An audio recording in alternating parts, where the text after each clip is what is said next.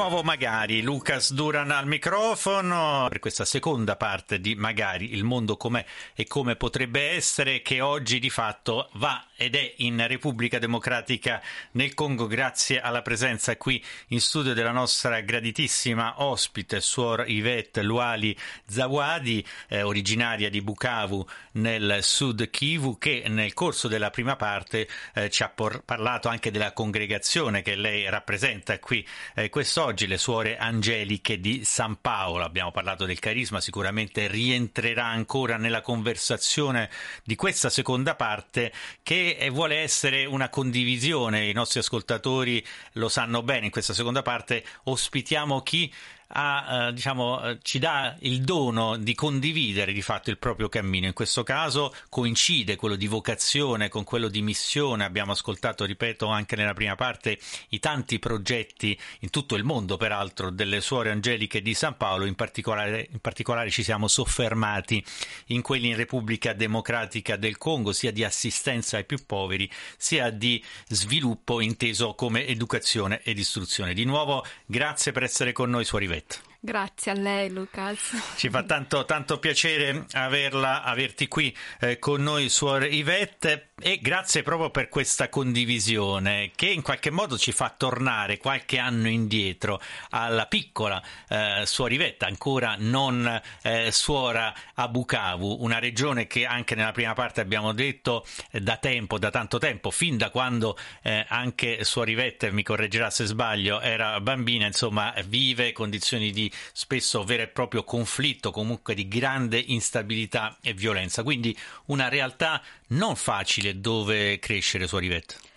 È vero, è vero, perché da piccola diciamo che la situazione in Congo è, è così, nelle, in quelle parti delle, ecco, del Congo, e quindi già da piccola diciamo che io ho vissuto no, quelle vicende e cioè qualcosa che ho vissuto, ecco, non è una cosa che ho sentito dire, ma proprio qualcosa di vissuto, ecco, conosco la realtà benissimo. Che tipo di famiglia è quella? Di eh, Suorivetto, ecco, quella, facci comprendere proprio questa atmosfera di famiglia Bucavu, Suorivet piccola, eh, se non erro sei eh, tra fratelli e sorelle, insomma, come sono andati questi primi anni della tua vita Suorivetto? Diciamo che, vabbè, io sono ehm, di una famiglia modesta come tutte le altre famiglie, nata in un villaggio proprio sperduto, no? Perché qui stiamo parlando di Bukavu, ma Bukavu è città io non sono della città, anzi se parlo del che sono nata a Kashangia, è proprio un villaggio che ma- magari se ne parli anche nella città di Bukavu nessuno lo conosce perché è proprio una zona che ne- anzi quando torno indietro adesso che sto parlando nell'immaginazione a pensare da dove vengo per arrivare qui oggi mi sembra un, ecco, è un mistero di Dio ecco, Kashangia quanti abitanti avrà avuto all'epoca? ma non ho neanche idea ecco, questo proprio, quindi un piccolo villaggio che addirittura Bukavu, che vogliamo ricordare, è il capoluogo del Sud Kivu, magari non tutti eh, conoscono. È davvero bella questa condivisione che ci sta facendo e che in qualche modo fa tornare indietro anche la stessa eh, Suor Yvette, che adesso viaggia in tutto il mondo per rappresentare suore angeliche e per soprattutto eh, aiutare i propri progetti, proprio in termini della congregazione,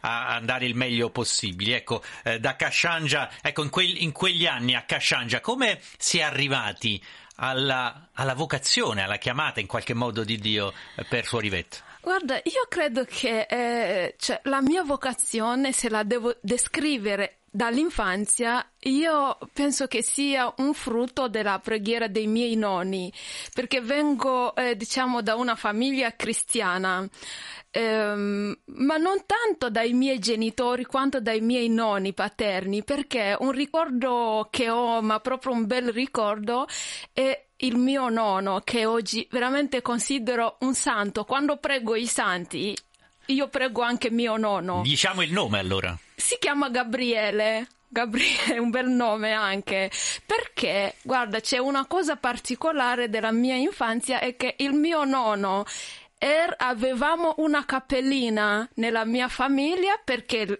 allora non c'erano dei sacerdoti no, congolesi, diciamo locali, c'erano solo i missionari che, noi, che erano i padri bianchi, per noi sapevamo che sono padri bianchi.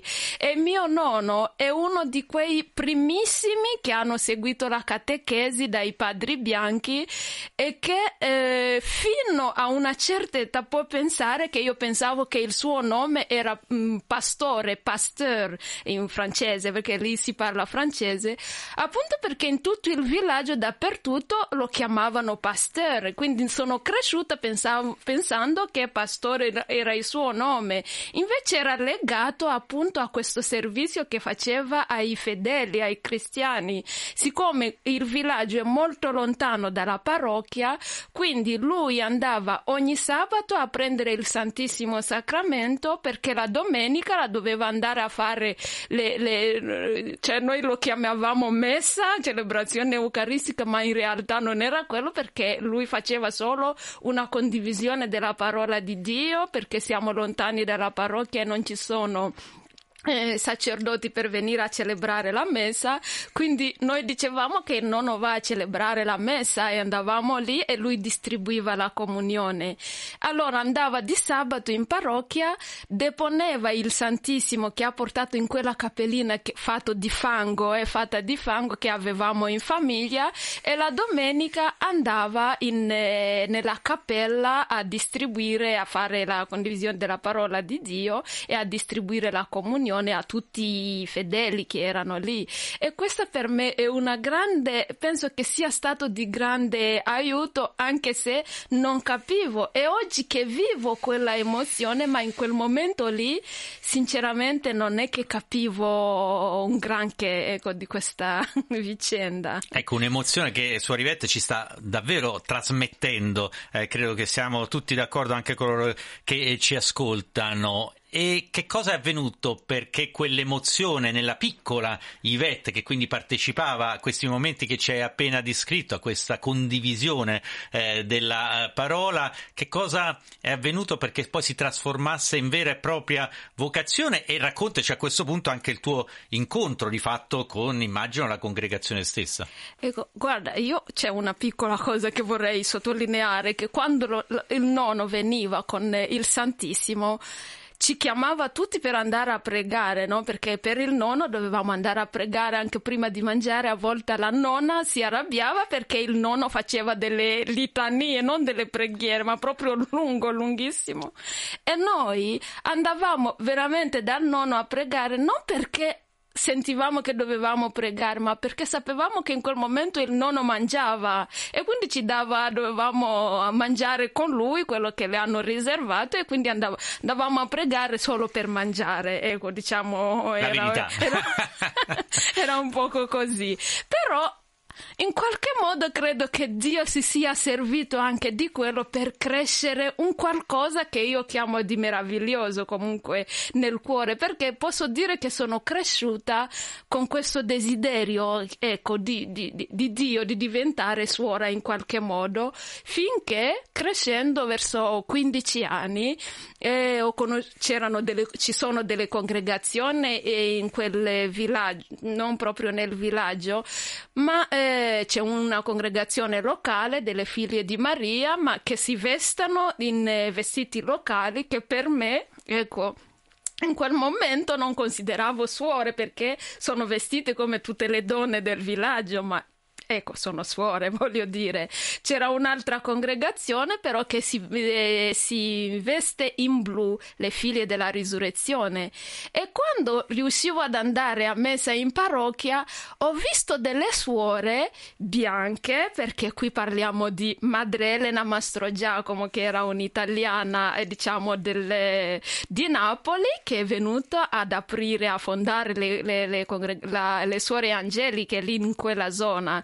Quindi ho visto le suore non solo bianche di pelle, ma anche bianche di vestiti e quindi è quel vestito bianco devo dire che mi ha un po' diciamo attirato un po' la mia curiosità no? e quindi quando vedevo queste suore tutte vestite di bianche tutte raccolte a messa che non si scomponevano che andavo io vedevo cioè, in quelle suore, non delle angeliche, ma, ma, degli angeli, no? Quindi sono cresciuta proprio vedendo questi angeli e desideravo capire che cosa fanno esattamente. Ecco, e quindi dall'attrazione anche per questo bel apparenza anche del vestito bianco al passaggio più profondo, quello che ti ha poi eh, reso pienamente partecipe della vocazione e dell'essere parte della grande famiglia delle suore angeliche, che cosa è avvenuto e quando? E quindi eh, diciamo che mh, mm, ho cominciato a frequentare le, le, le, suore, a conoscerle, no? a prendere, perché prima di entrare in convento le suore ci fanno mensilmente questi incontri delle ragazze ecco, che vogliono entrare da loro e quindi il giorno che dovevo andare per la prima volta era per me una grande emozione, cioè entrare finalmente in contatto e capire che cosa fanno. E quindi andavamo, io andavo lì a 15 anni anni, ogni mese, ogni primo, prima domenica del mese, per un incontro con le suore angeliche. E per me, diciamo che io pensavo no, che fossero, come l'ho detto prima, degli angeli.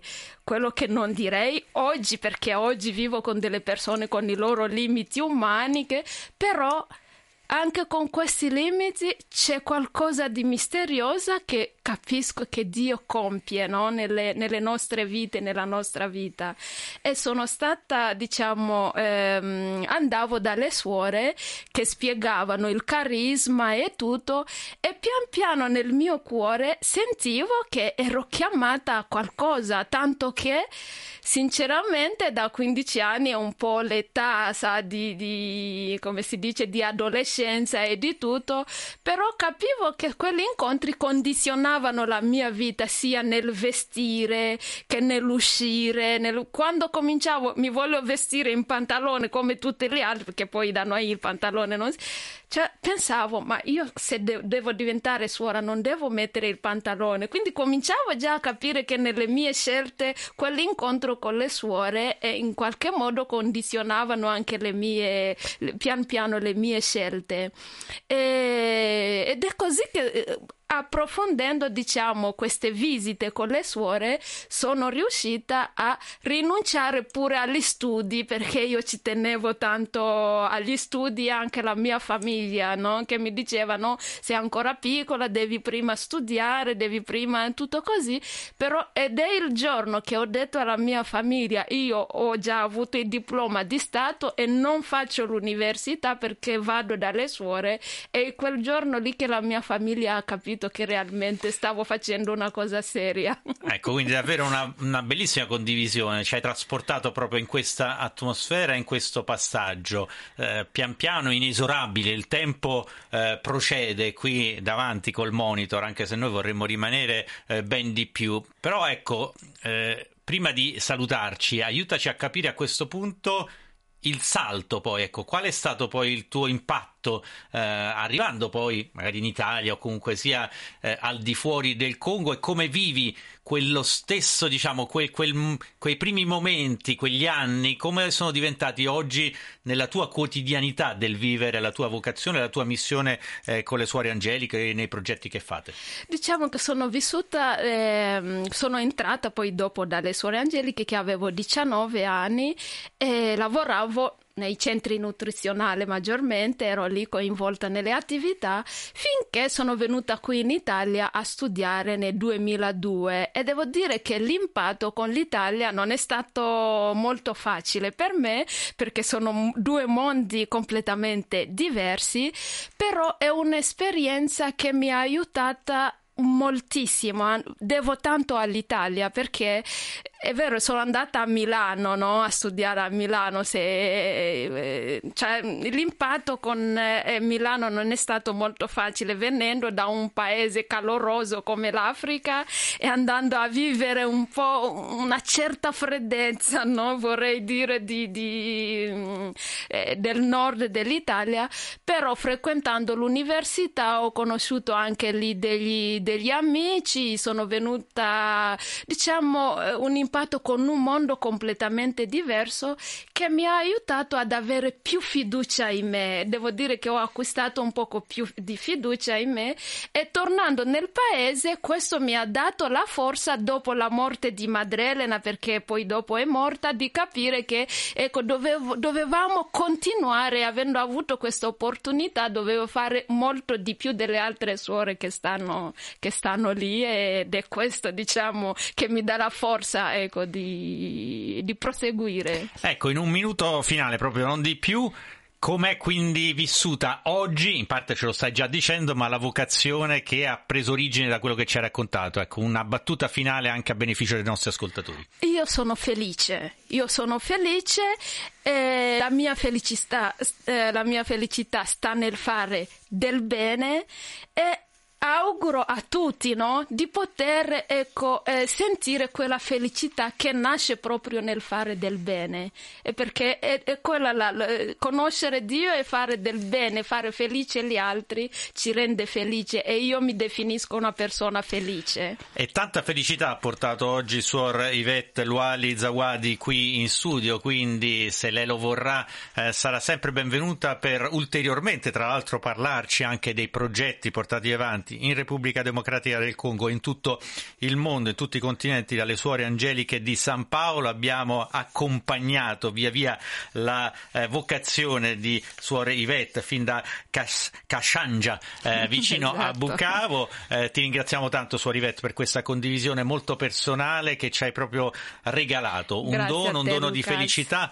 Tanti auguri a te e a tutte le consorelle in Italia, nel Congo, in Repubblica Democratica del Congo, in tutto il mondo e a presto rivederci. Grazie, grazie, arrivederci. E a me resta il tempo a ritirare la linea, già parte la sigla di fatto di eh, magari, quindi la bellissima canzone di Louis Armstrong, magari torna puntuale la settimana prossima e per il momento da parte di Lucas Duran un buon proseguimento di giornata e di ascolto con i programmi della Radio Vaticana. I see them blue for me and you, and I think to myself, what a wonderful world.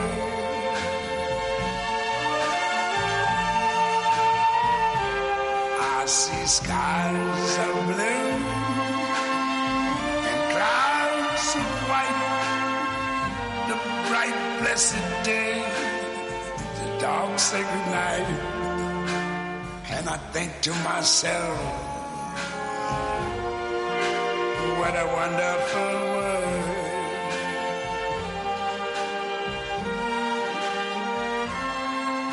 The colors of the rainbow